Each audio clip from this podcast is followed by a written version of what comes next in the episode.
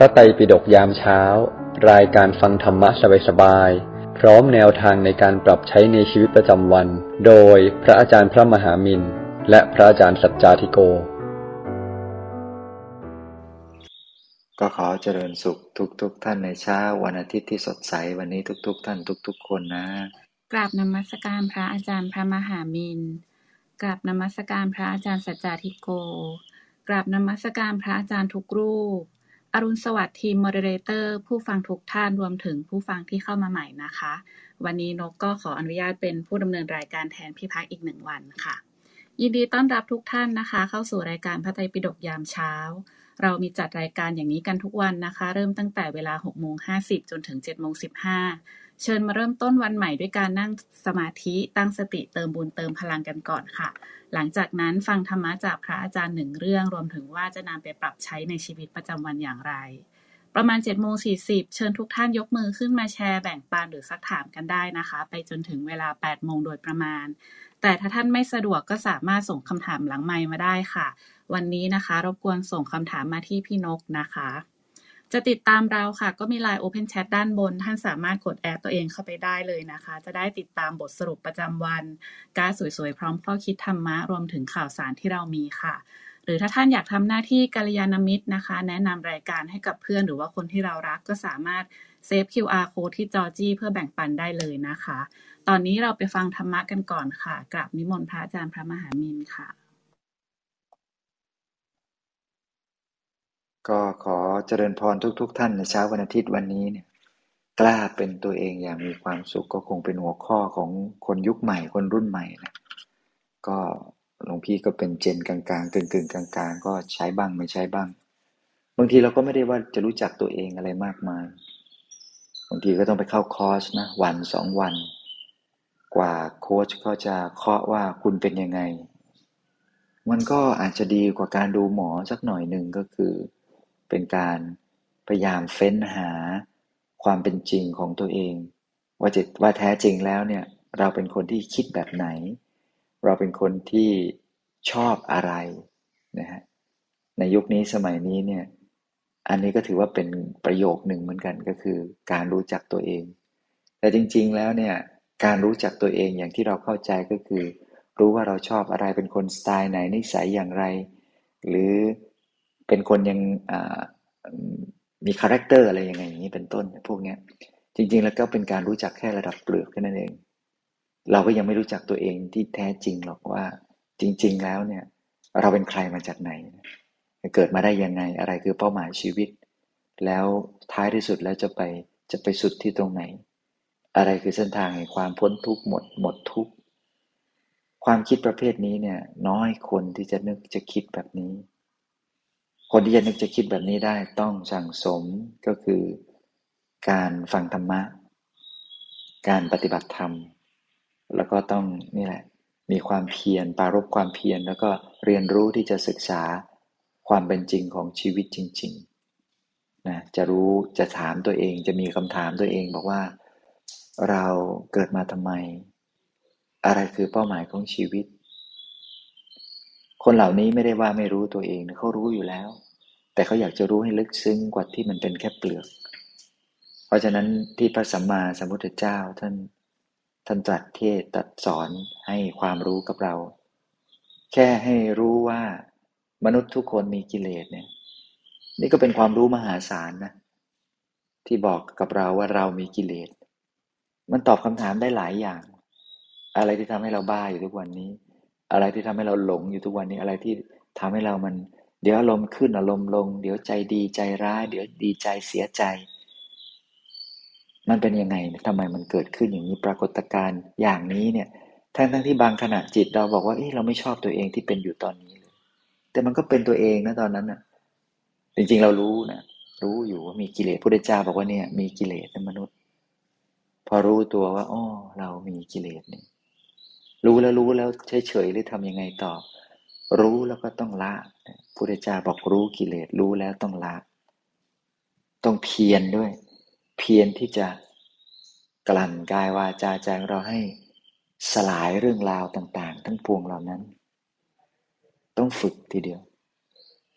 ต้องฝึกทีเดียวจะปล่อยเปรตปะไปเรื่อยไม่ได้ จะคิดว่าอ๋อมันก็อยู่กับตัวของเราเหมือนแขนเหมือนขาเราจะไปตัดมันทิ้งทำไมล่ะจริง ๆ ไม่ได้แขนได้ขา กิเลสนั่นคืออุปสรรคของความสุข ในเมื่อเราชีวิตเกิดมาเนี่ย ทุกคนแสวงหาอะไร ทุกคนแสวงหาความสุข สุขตั้งแต่เรื่องหยาบๆนะเกิดมาตอนเช้า ตื่นมาตอนเช้า ตื่นขึ้นมาปุ๊บเอออยากจะเข้าห้องน้ำเพราะว่าถ้ากลั้นอุจจาระปัสสาวะเอาไว้สักสามสี่ชั่วโมงเป็นไง มันทุกข์มันก็ต้องเข้าห้องสุขขาพอเข้าห้องสุขขาปลดทุกข์ได้ เออ สบายขึ้นแล้ว สุขขึ้นระดับหนึ่ง บางคนบอกว่าก็เข้าธรรมดาธรรมดาไม่เห็นมันจะสุข เออ ก็ลองลองไม่ได้ลองไม่เข้าสักสามวันดู ก็จะรู้ว่าความทุกข์กับร่างกายเกี่ยวกับเรื่องเนี้ยเป็นยังไงพอเราแสวงหาความสุขอีกระดับหนึ่งก็คือเราเริ่มหิวเเราต้องหาอะไรกินและเช้านี้ยังไม่มีอะไรตกตึงท้อง น้ำก็ยังไม่มี อาหารก็ยังไม่มี ชักเริ่มหิว เราก็บรรเทาความหิวด้วยการรับประทานอาหารของเราไป พอรับประทานอาหารแล้วเป็นไง ก็มีความสุข เบื้องหลังกว่าที่เราจะมีเงินมีมีเงินมีทองมีปัจจัย ที่จะไปซื้ออาหารมาดูแลตัวเองได้ ก็ต้องทำงาน ก็ต้องทำงานก็ต้องเรียนหนังสือนังหา ต้องฝึกฝนอบรมตนเอง ฝึกทักษะ ความรู้ความชำนาญ จะต้องติดต่อประสานงานเจรจาต้าอวย สารพัดสารเพกว่าจะได้เงินมาแต่ละบาทแต่ละสตางค์บางคนต้องออกเงินกู้เงินกู้ร้อยหนึ่งเอาเข้ามาเศษตังค์ก็มันนิดหนึ่งเก็บหอมรอมริบ ก็ได้ตังค์มา พอได้ตังค์มาเอามาทำอะไร ซื้อข้าวก่อน ซื้อบ้านก่อนให้อยู่มีอยู่อาศัย ซื้อบ้านไว้เพื่ออะไร ก็ให้มันมันอยู่เย็นๆหน่อย อยู่สบายสบายหน่อยอ้าวหาความสุขอีกแล้วเห็นไหมเพราะนั้นชีวิตนี่หาความสุขกันทั้งนั้นน่ะ แม้มาบวชเป็นพระเนี่ยก็หาความสุข ใครจะไปบวชให้มันหาความทุกข์ไม่ใช่ ก็เรียกว่า แสวงหาหนทางพ้นทุกข์เนี่ยเห็นไหมพระพุทธเจ้าท่านยังใช้คำนี้เลย ก็คือกระทำที่สุดแห่งทุกข์ให้เกิดขึ้น ก็คือไปสู่ความหมดทุกข์หมดทุกข์แล้วได้อะไร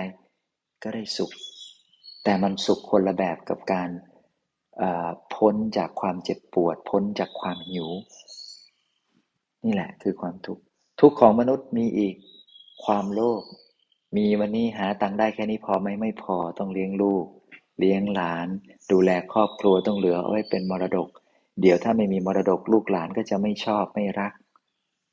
ไม่ใส่ใจไม่ดูแลเราตอนแก่ คิดไปหมดพะวงไปซะทุกอย่าง ต้องเหลือเอาไว้หลังกเกษียณต้องมีการดูแลนู่นนี่นั่น เราต้องคิดเพื่ออะไร เพื่อให้เรานั้นมีความสุขต่อไปได้จนกระทั่งละจากโลกนี้ เพราะนั้นชีวิตเนี่ยแสวงหาความสุข เรียนหนังสือนั้นหาเนี่ย เรียนไปแล้วบางคนบอกว่าบ้านรวยอยู่แล้วก็เรียนเรียนไปงั้นน่ะ เรียนเรียนไปอย่างนั้น แต่ว่าที่โรงเรียนก็มีเพื่อน มีการยอมรับ มีคนคอยเอาอกเอาใจ คอยเชียร์เราให้กำลังใจเรา บางคนนี่รักเพื่อนมากกว่าคนในบ้านซะด้วยซ้ำเพราะว่าเพื่อนก็จิตวิทยาสูง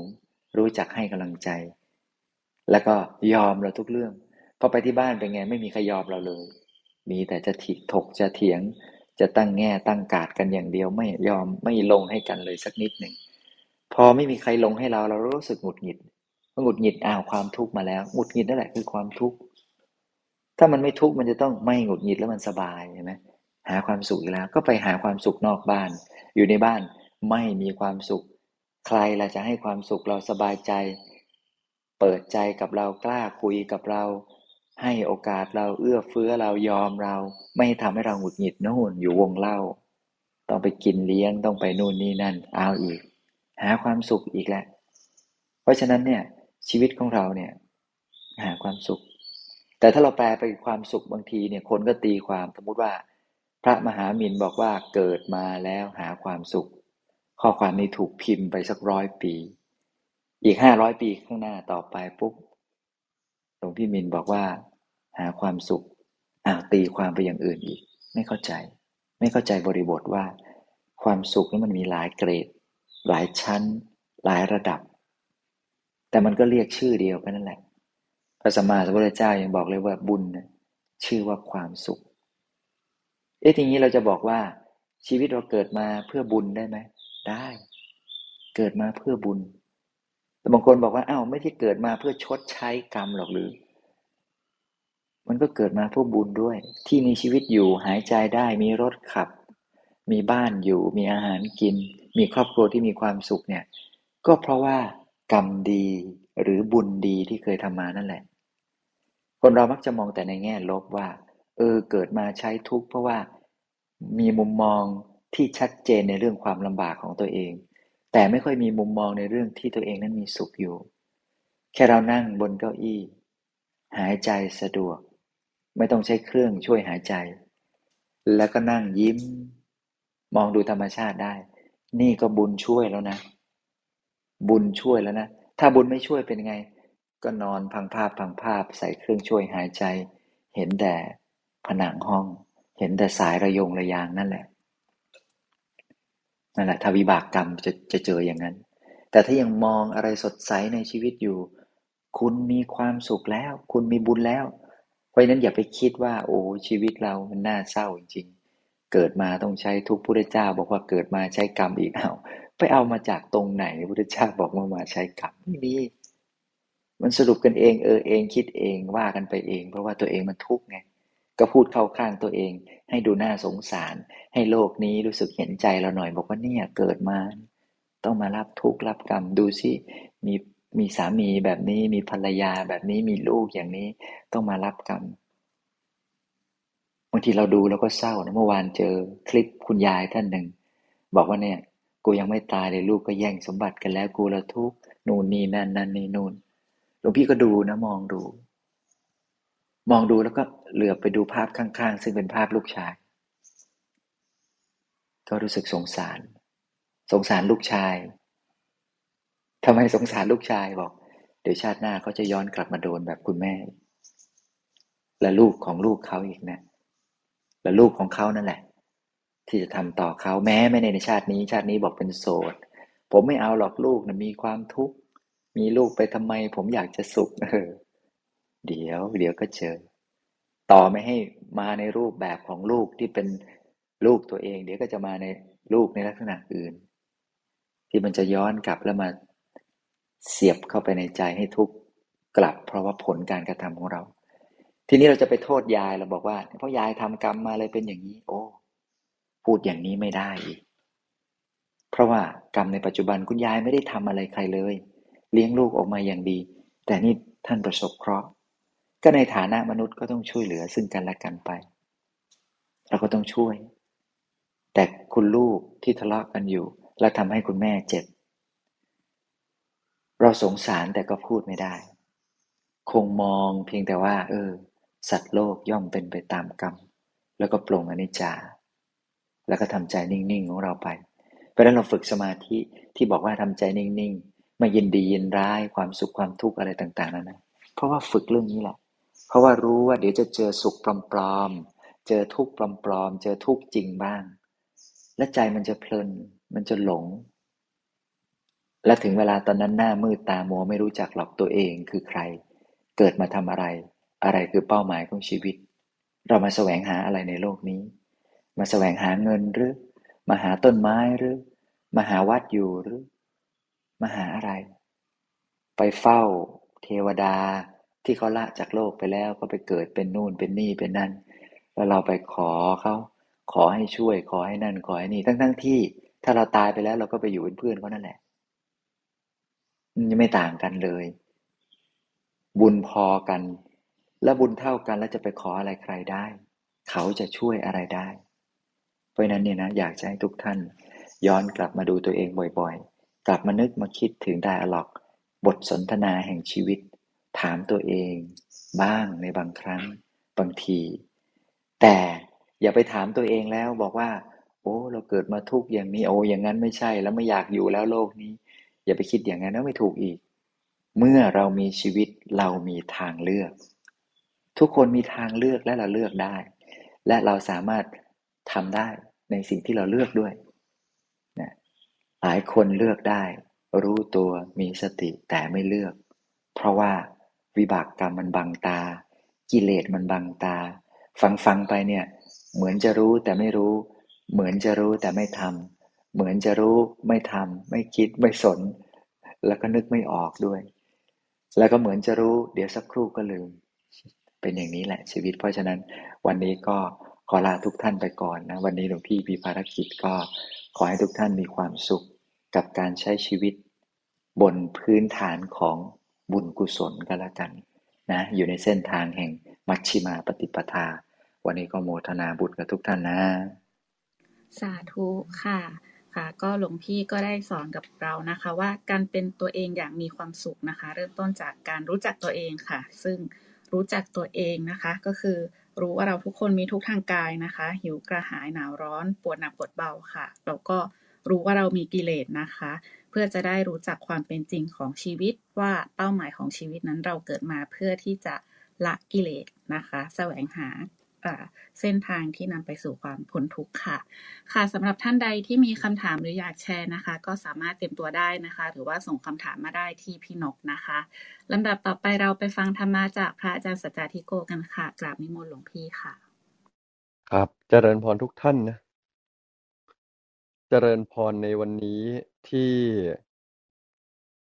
เราได้มาเจอกันนะครับ เจริญพรทุกท่านเลย อืม วันนี้อะนะสิ่งที่เราจำเป็น สิ่งที่เราจำเป็นจะต้องทำก็คือการที่เราได้กลับมาเข้าใจคำว่ารักตัวเอง เข้าใจคำว่ารักตัวเอง หลวงพี่ว่าคำว่ารักตัวเองเนี่ยเป็นคำที่มีความละเอียดละออ ลึกซึ้ง และก็เป็นคำที่ไม่ใช่เรื่องง่าย ที่ใครสักคน จะกล้าบอกคนอื่นว่า ฉันรักตัวเอง ไม่ใช่เรื่องง่ายที่ใครสักคนจะกล้าบอกคนอื่นว่า ฉันรักตัวเองจริง ๆ กลับมารักตัวเอง คือการที่เรากล้าที่จะกลับมา มองชีวิตตัวเองอย่างแท้จริงว่าเราเป็นใคร เรากลับมารักตัวเองคือการกล้าที่ยอมรับตัวเองอย่างเป็นความสุข กล้าเป็นตัวเองอย่างมีความสุข เป็นจุดเริ่มต้นของการที่เราจะเป็นตัวเองที่ดียิ่งขึ้น การเป็นตัวเองมีความสุข คือจุดเริ่มต้นของการที่เราจะเป็นตัวเองที่ดียิ่งขึ้น บ่อยครั้งทีเดียว ที่เราเนี่ย ไม่เคยเลย อืม ไม่เคยกล้าที่จะเป็นตัวเองอย่างมีความสุข ใจมันมีความหนัก มันกลัวที่จะยอมรับตัวเอง เมื่อไหร่ก็ตามที่เรากล้ารับตัวเอง กล้ารักตัวเองอย่างมีความสุข กล้าเผชิญหน้ากับตัวเองโดยที่ไม่หนี และพร้อมที่จะบอกแล้วว่า เออ ต่อให้ฉันเป็นอย่างเงี้ย ฉันจะมีความสุขให้ได้ วันนั้นแหละปัญญาจะเกิด ปัญญาเกิดไม่พอ ปาฏิหาริย์จะเกิด จะเกิดอะไรขึ้นกันแน่ จะเกิดว่าตัวเราเนี่ยก็จะเกิดพลังขึ้นมา พลังที่จะเปลี่ยนแปลงให้ตัวเองดีขึ้น เพราะเมื่อเรากล้าเผชิญหน้ากล้ามองตัวเองโดยไม่เบื่อหน้าหนีกล้าเป็นตัวเองอย่างมีความสุขกล้าพอใจ เราจะมีความอาจหาในตัวเองอย่างยิ่ง ปกติเนี่ยมนุษย์เนี่ย ไม่ค่อยเลย ไม่ค่อยจะกล้าอาจหาในตัวเอง ไม่ค่อยเลย ไม่ค่อยจะมีความอาถรรพ์ในตัวเอง มนุษย์เนี่ยนะโดยปกติเนี่ย เราเนี่ยชอบหนีตัวเอง เวลาตัวเราไม่น่ารัก เราก็ไม่ชอบที่จะกล้าที่จะเผชิญกับตัวเอง กล้าจะยุ่งกับตัวเองอย่างเต็มที่ ฉะนั้นหลวงพี่อยากจะคุยกับพวกเราให้เราได้เห็นภาพนะว่า การกล้า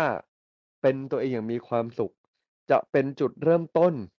ให้กับการแก้ไขตัวเองในระยะยาวอย่างไร เพราะฉันกล้ายอมรับ แบบไม่หนี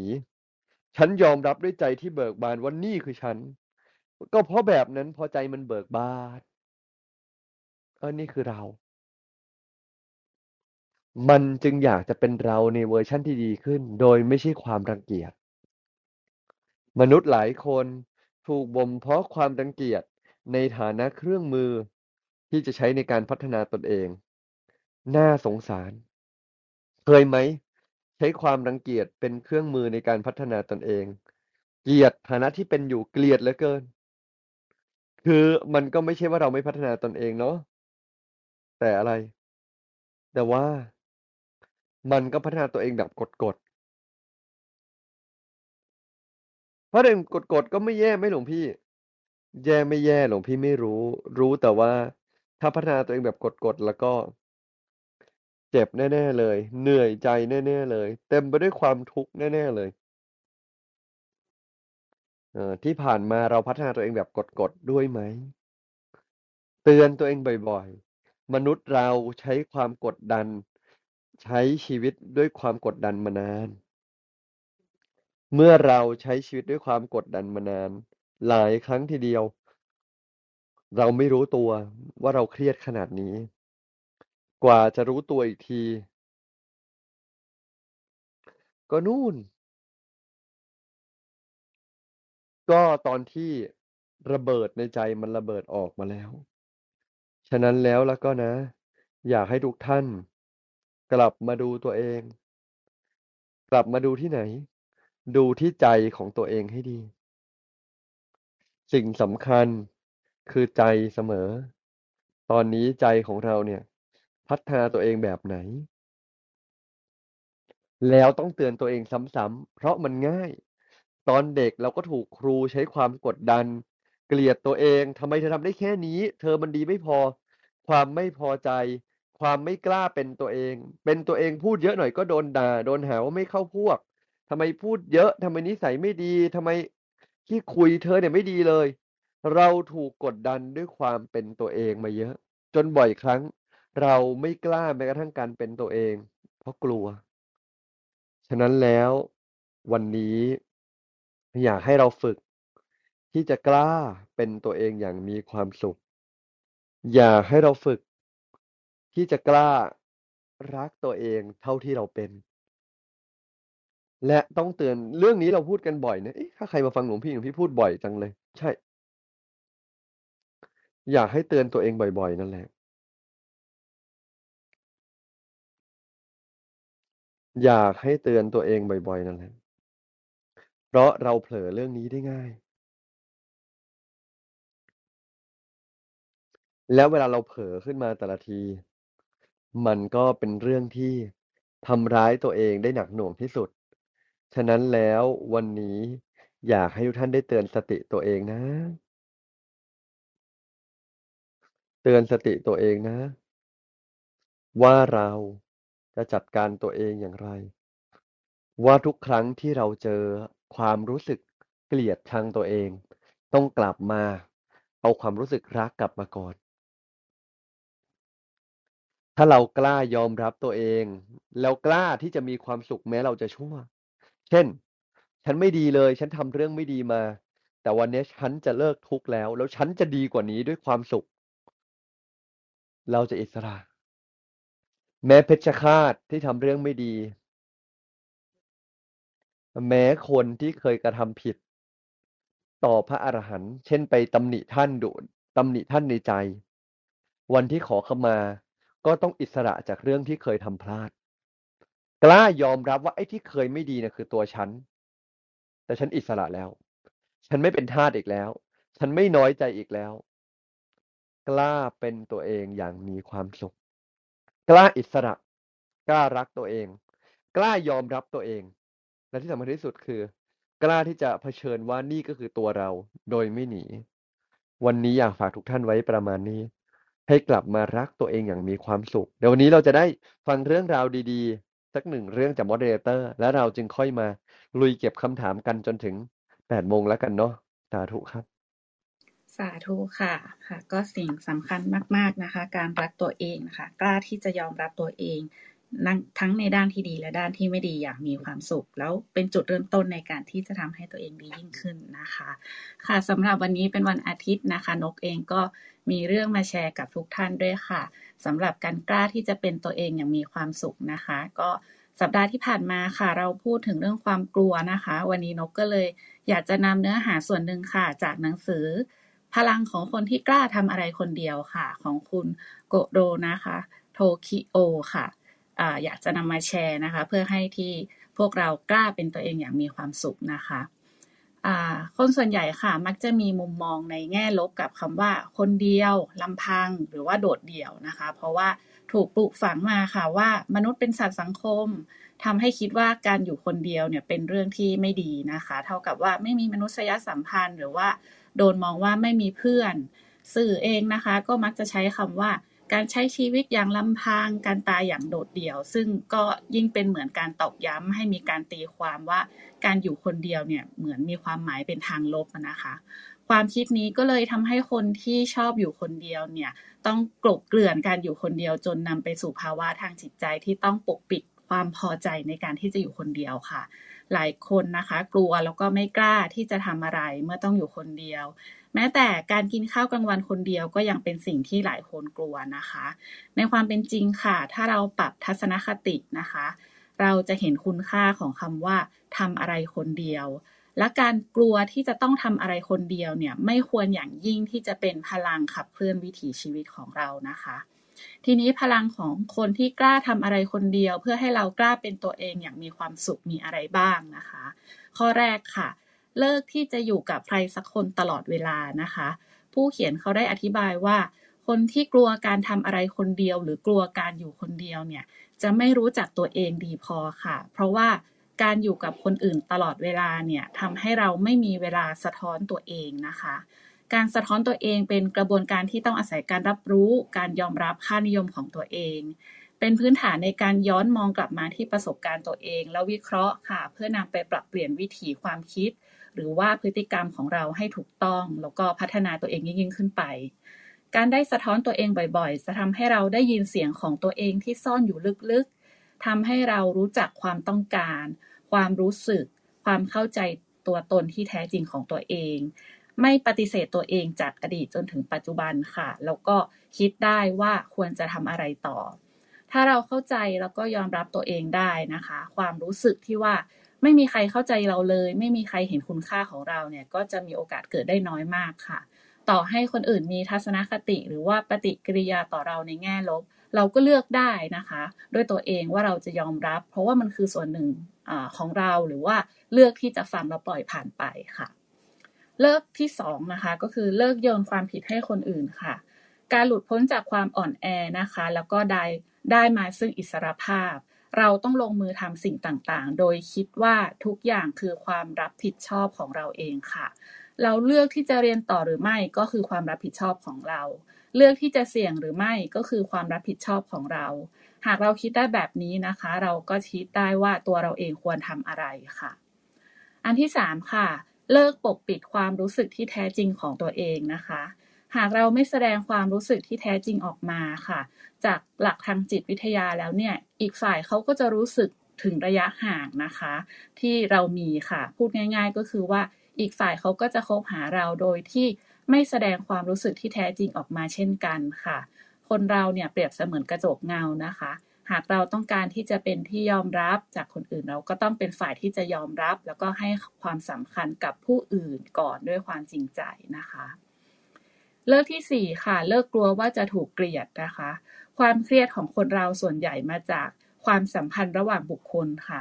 คนที่กลัวความโดดโดดเดี่ยวเนี่ยจะคิดเรื่องที่ไม่ทำให้ตัวเองถูกเกลียดเป็นอันดับแรก จะคิดว่าคนรอบข้างจะมองตัวเองยังไง โดยไม่มีเวลาทำความเข้าใจผู้อื่นอย่างแท้จริงนะคะ แต่หากเราสามารถเข้าใจเหตุผลหรือว่าความรู้สึกหรือว่าพฤติกรรมของผู้อื่นเนี่ย เราจะรู้ได้ว่าเราควรปฏิบัติอย่างไรกับเขา แล้วก็จะช่วยให้เราลดความกังวลในเรื่องของความสัมพันธ์ลงได้ด้วยนะคะ เลิกที่ 5 ค่ะ เลิกใส่ใจในความเห็นของคนอื่นมากจนเกินไปค่ะ มีจำนวนไม่น้อยนะคะ ที่เราอยากเป็นที่รักของทุกคนค่ะ เราก็เลยคอยเกรงใจแล้วก็เอาใจคนอื่น จนลืมสุขภาพจิตของตัวเองนะคะ จนลืมว่าตัวเองต้องการอะไรทำให้บางทีเนี่ยเราก็เสียสุขภาพจิตไป เพราะว่าทำตามคนรอบข้างเพื่อไม่ให้ตัวเองต้องอยู่คนเดียวหรือว่าถูกกีดกันออกจากกลุ่มนะคะจงมีค่านิยมที่เรายึดถือแล้วเราแยกแยะได้ว่าอะไรคือสิ่งสำคัญและไม่สำคัญกับชีวิตเราค่ะ เราฟังเสียงคนรอบข้างได้นะคะ แต่ว่าอย่าให้มากจนเกินไปจนเราไม่มีความสุขค่ะ อันที่ 6 ค่ะ เลิกละทิ้งความฝันหรือเป้าหมายนะคะ ความรู้สึกเชื่อมโยงกับหัวใจตัวเอง หรือว่าการเชื่อมโยงกับความฝันหรือเป้าหมายของเราเนี่ยจะทำให้เราไม่คิดว่าตัวเองโดดเดี่ยวค่ะ คนที่รู้สึกโดดเดี่ยวก็เลยควรที่จะหาอะไรนะคะ ที่ช่วยทำให้ใจเราจดจ่อนะคะ แล้วก็การทำในสิ่งที่ชอบนะคะ แล้วก็ จะทำให้เราเนี่ยมีความมั่นใจในการใช้ชีวิตมากขึ้นค่ะ อันที่ 7 นะคะ เลิกคิดมากจนไม่กล้าลงมือทำค่ะ คนที่คิดมากเนี่ยที่จริงแล้วคือคนที่ไม่ได้ใช้ความคิดมากนักค่ะ แต่ว่าเขาแค่ยึดติดกับเรื่องเรื่องหนึ่งแล้วมันวนเวียนอยู่ในหัวตลอดเวลา พอตกอยู่ในสภาพเช่นนั้น ก็เลยทำให้ไม่สามารถแก้ไขปัญหาหรือว่าหาหนทางอื่นได้นะคะ ก็เลยไม่แปลกถ้าเขาจะไม่กล้าลงมือทำอะไรค่ะ แต่หากเรายอมรับความจริงอย่างตรงไปตรงมา เราคิดว่าต้องทำยังไงต่อเนี่ย เรื่องที่เรากลุ้มก็จะกลายเป็นโจทย์ เพื่อให้เราค้นหาข้อมูล แล้วก็ค้นหาว่าเรามีตัวเลือกอะไรบ้างนะคะ เพราะฉะนั้นเนี่ยไม่ว่าสถานการณ์อะไรเข้ามาเนี่ยเราก็จะมีหนทางในการแก้ไข แล้วก็ทำให้ดีขึ้นได้เสมอนะคะ โดยการลงมือทำค่ะ อีกอันนึงนะคะคือเลิกยึดติดกับความคิดของตัวเองค่ะ ประสบการณ์ในอดีตเนี่ยมันมีความหมายนะคะ บางทีเราก็ยึดติดกับมันค่ะ การเรียนรู้จากเหตุการณ์เหล่านั้นเนี่ยอาจแตกต่างกันนะคะ ตามช่วงเวลาต่างๆ ในอดีตเราอาจจะเรียนรู้จากเหตุการณ์นั้นอย่างหนึ่งแต่ว่าในตอนนี้เราอาจจะถ้าเกิดเราย้อนกลับไปมองดู เราอาจจะได้เรียนรู้ในมุมที่ต่างกันออกไปนะคะ สิ่งที่หนังสือเล่มนี้เขาอยากจะบอกก็คือ อย่าปล่อยให้ประสบการณ์ที่เกิดขึ้นเนี่ยเป็นเพียงเหตุการณ์หนึ่งแล้วก็ผ่านไปค่ะ ให้เราทำความเข้าใจประสบการณ์เหล่านั้น แล้วก็เปลี่ยนมันให้เป็นแรงเพื่อก้าวเดินต่อไปในอนาคตนะคะ อีกอันนึงค่ะ คือเลิกหวังว่าคนอื่นจะทำให้เรามีความสุขค่ะคนที่กลัวการทำอะไรคนเดียวจะเรียกร้องความเป็นอันดับหนึ่งจากอีกฝ่ายหนึ่งแล้วจะยิ่งทำให้เราไม่เข้าใจเรื่องของการรักษาระยะห่าง ไม่เปิดใจรับตัวตนของอีกฝ่าย เพราะเราไม่เคยเข้าใจว่า การได้อยู่ลำพังคือเวลาอันมีค่า ก็เลยเอาค่านิยมของตัวเองเนี่ยไปแทรกแซงพื้นที่ส่วนตัวของอีกฝ่ายหนึ่งค่ะ แล้วก็มักจะพูดว่าทำไมไม่เข้าใจกันเลย เพราะว่าอยากให้อีกคนหนึ่งเนี่ยเขาเห็นความรู้สึกของเรานะคะ เวลาเราอ่านึกอะค่ะนะคะว่าเรารู้สึกว่าคนอื่นเขาไม่เข้าใจเราเนี่ยคนในในหนังสือเล่มนี้นะคะ เขาแนะนำว่า ให้เราลองมองย้อนกลับมาที่ตัวเองค่ะว่าเราได้พยายามนะคะ ให้คนอื่นเขาเข้าใจหรือยังนะคะ ว่าเราเข้าใจเขาค่ะ ต่อจากนั้นนะคะ ก็ให้พยายามฝึกที่จะสื่อสารเพื่อแสดงการเข้าใจกันนะคะ อันสุดท้ายนะคะที่นกหยิบมาจากหนังสือเล่มนี้ก็คือ เลิกถามลูกค่ะว่าได้เพื่อนใหม่หรือยังนะคะ อันนี้สำหรับคุณพ่อคุณแม่นะคะ เวลาที่เด็กต้องไปเจอสภาพแวดล้อมใหม่ ๆ เช่น การเข้าโรงเรียนใหม่ค่ะ เมื่อลูกกลับมาถึงบ้านบางที พ่อแม่ก็มักจะเอ่ยถามว่าได้เพื่อนใหม่หรือยังนะคะ เพราะเชื่อว่าการได้เพื่อนใหม่ในสภาพแวดล้อมใหม่ก็คือสิ่งที่เป็นตัวบ่งชี้ว่า ลูกจะสามารถใช้ใช้ชีวิตในสังคมนั้นๆ ได้ค่ะ แต่บางทีการถามแบบนี้อาจจะกลายเป็นการสร้างแรงกดดันให้กับเด็กได้นะคะ หากเขายังไม่มีเพื่อนค่ะ เขาจะรู้สึกว่าการไม่มีเพื่อนเป็นสิ่งที่ไม่ดี แล้วก็กล่าวโทษตัวเองนะคะ ว่าเขาเป็นคนไม่ได้เรื่อง ดังนั้นต่อให้ลูกอาจจะยังไม่มีเพื่อนนะคะ สิ่งที่พ่อแม่ทำได้คือการลบความเชื่อของลูกนะคะว่า คนไม่มีเพื่อนคือคนไร้ค่าค่ะ เด็กแต่ละคนมีบุคลิกแตกต่างกันไปนะคะ บางคนเขาก็อาจจะสนิทสนมกับคนรอบข้างได้เร็ว บางคนอาจจะรู้สึกสนุกกับการ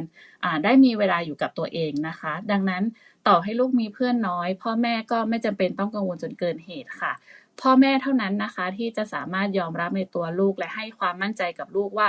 จำนวนของเพื่อนไม่ได้วัดคุณค่าของความเป็นคนค่ะ ท้ายที่สุดนะคะ หนังสือเล่มนี้ไม่ได้บอกว่าเราต้องอยู่คนเดียวตลอดเวลาค่ะ แต่ว่ากำลังจะสื่อให้เรารู้ว่า อยู่คนเดียวให้เป็น และมีความสุขในแบบของตัวเองนะคะ พลังของการที่กล้าทำอะไรคนเดียวก็คือความสามารถและทักษะที่ฝึกฝนได้นะคะ ก็เป็นพลังที่ทำให้เรามองหาความสุขให้เจอ ไม่ว่าเราต้องเผชิญสถานการณ์แบบใดก็ตามค่ะ ก็นกก็ขอนำมาแชร์ประมาณนี้นะคะ ขอบคุณมากๆค่ะค่ะก็ต่อไปนะคะเรายังมีคำถามที่ค้างจากเมื่อวานนะคะ เรามาเก็บคำถามกันค่ะ เชิญพี่นกได้เลยค่ะ ค่ะกราบนมัสการพระอาจารย์นะคะ สวัสดีทุกๆทท่านนะคะ ค่ะคำถามที่หนึ่งค่ะหลวงพี่ ข้อหนึ่งนะคะ โรคนี้มีคนที่นั่งสมาธิไม่ได้ไหมคะ นั่งทีไรก็จะถูกรบกวน ถ้าไม่ถูกรบกวน ร่างกายก็เจ็บปวดทำให้นั่งไม่ได้ มีอุปสรรคตลอดค่ะ ครับเนาะโลกนี้เนี่ยมีคนที่นั่งสมาธิไม่ได้ไหมหนึ่งคือคนที่นั่งสมาธิไม่ได้เนี่ยก็จะมีอยู่หลักๆเลยนะ คือคนที่มีอาการทางใจอ่าคือเป็นบ้าก็คือหมอว่าเป็นเป็นบ้าก็ดีหรือว่า มีอาการทางจิตเพราะวิบากกรรมเขายังหนักอยู่ อันนั้นจะทำสมาธิไม่ได้ เหมือนคนที่แขนแขนอ่อนแอออกกำลังกายแขนไม่ได้ ก็ต้องทำกุศลอย่างอื่น จนกว่าทางใจมันจะเบาบางลง อันนี้ก็เป็นเรื่องที่ช่วยอคนที่ไม่ได้ที่เหลือก็เป็นคนที่ไม่ได้ทำกับคนที่ตายแล้วคนตายคนบ้าคนที่ไม่ได้ทำคนปกติเนี่ยทำได้ เพียงแต่บ่อยครั้งบางคนเคยเคยแบบ คือเนื่องจากผีสังมันมีจริงอยู่แล้ว เคยไปไหว้ที่นั่นที่โน่นที่นี่ แล้วมันก็เหมือนกับว่ามีเชื้อติดมา วิธีการที่จะต้องทำคือ ให้เราสู้สู้โดยการเขาจะทำให้เราอึดอัด วิบากกรรมจะบีบคั้น ใครจะตามมาจองเวรให้เราเฉยๆดูเฉยๆไม่ว่าจะลำบากแค่ไหนให้ทำเฉยๆพอใจเดี๋ยวจะผ่านไปได้ คือเรื่องพวกนี้เนี่ยหลวงพี่ไม่เคยเจอกับตัว แต่เคยมีเคสคุณโยมที่เจอมาเนี่ย หรือเคยมีเคสที่มีพระอาจารย์ที่ก่อนที่ท่านบวชเป็นพระเนี่ยท่านเจอมาเนี่ยก็มาเล่าให้ฟังก็มีเหมือนกัน แบบเคยนับถืออย่างอื่น แล้วก็เคยแบบจริงจังในการนับถือไอ้สิ่งนั้นเนี่ยก็ดูเป็นเหมือนกับวิญญาณผีอะไรเงี้ยแล้วก็พอถึงเวลาจริงจะมานั่งสมาธิอึดอัดมันรู้สึกเหมือนกับ โอ้ยเหมือนกับของเข้าตัวหรืออะไรเงี้ย สิ่งที่เขาทำจริง ๆ คือ สุดท้ายก็ทำอะไรไม่ได้ก็อาราธนาพุทธเจ้าทำเฉยๆทำเฉยๆทำเฉยๆแล้วมันก็ผ่านไปฉะนั้นหลวงพี่คิดว่า อันนี้ก็เป็นหลวงพี่ไม่เคยเจอกับตัวเนาะนะแต่ว่านเนี้ยเล่าเป็นปกินากะเผื่อใครเจอใครมีประสบการณ์หน้าที่ของเราคือทำเฉยๆแต่คนดีๆ อย่างพวกเรายังไงก็ทำสมาธิได้ครับค่ะสาธุค่ะ ค่ะก่อนจะไปที่คำถามต่อไปนะคะ เรียนเชิญอาจารย์ทวินค่ะ ครับอ่อกราบนมัสการครับ พระอาจารย์ครับ แล้วก็สวัสดีทุกทุกท่านนะขอบคุณคุณนกมากครับแบ่งปัน พอหัวข้อเรื่องกล้าเป็นตัวเองอย่างมีความสุขเนี่ยผมก็เลยนึกถึงไมเคิลแจ็กสันนะครับซึ่งเป็นเป็นคนที่ผมชื่นชมนะชื่นชมมากเลยชื่นชมในความที่เป็นคนที่กล้า เป็นตัวเองอย่างมีความสุขนะเขาก็จะดีไซน์ท่าเต้นนะมีการร้องเนี่ยที่ที่แปลกออกไปนะครับ ก็น่าชื่นชม แต่ว่ามันมีด้านหนึ่งครับ มีด้านหนึ่งที่ไมเคิลแจ็กสันเนี่ย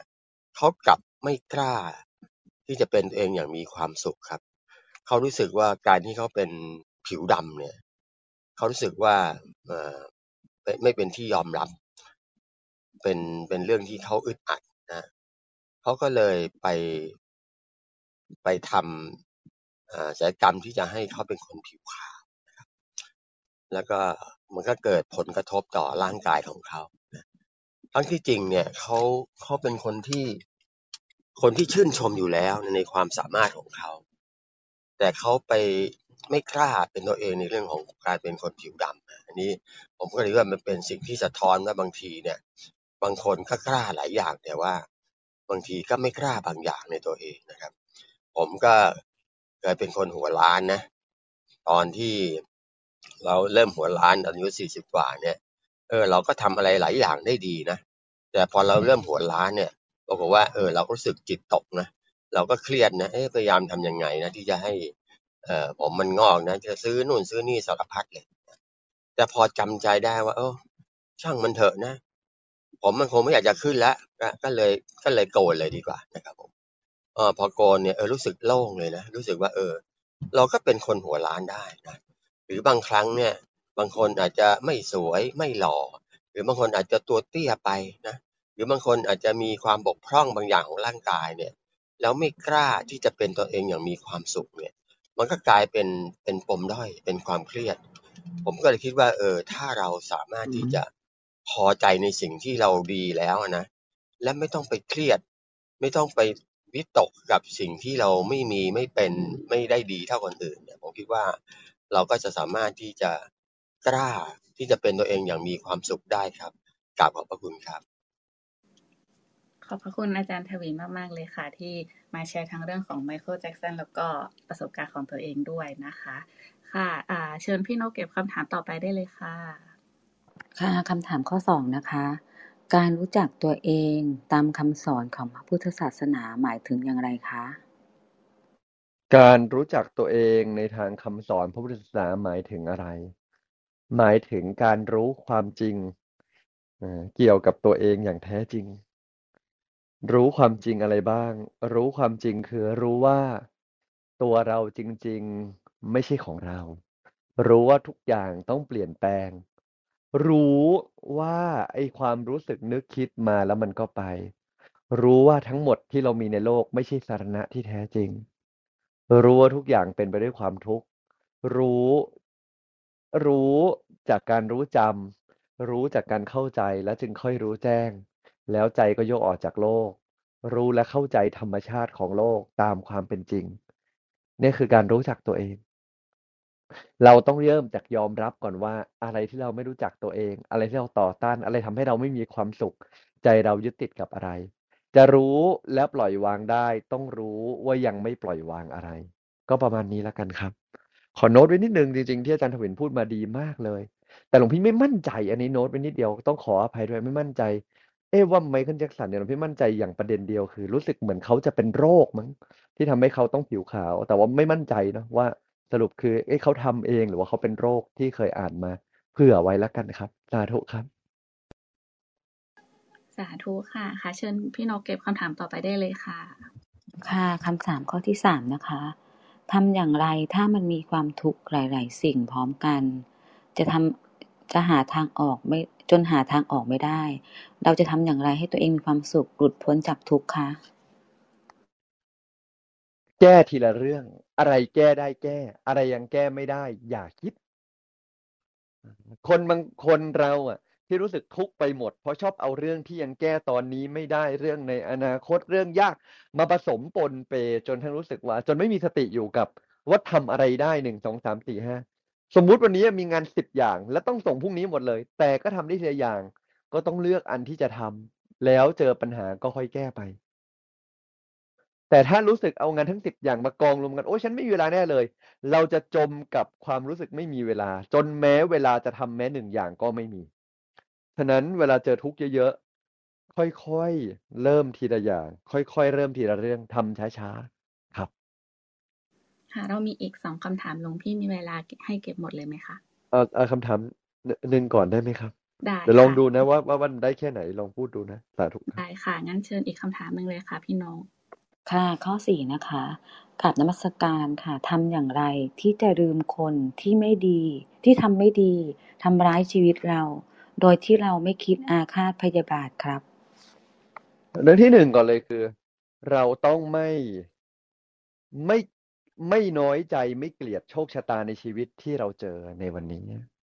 คือไม่รู้สึกอย่างนั้นก่อน เวลาเราเราเราเกลียดเนี่ยคือเราเกลียดชีวิตที่เราต้องเจอเรื่องแย่ๆถ้าเราเกลียดนะ เราจะหาคนผิด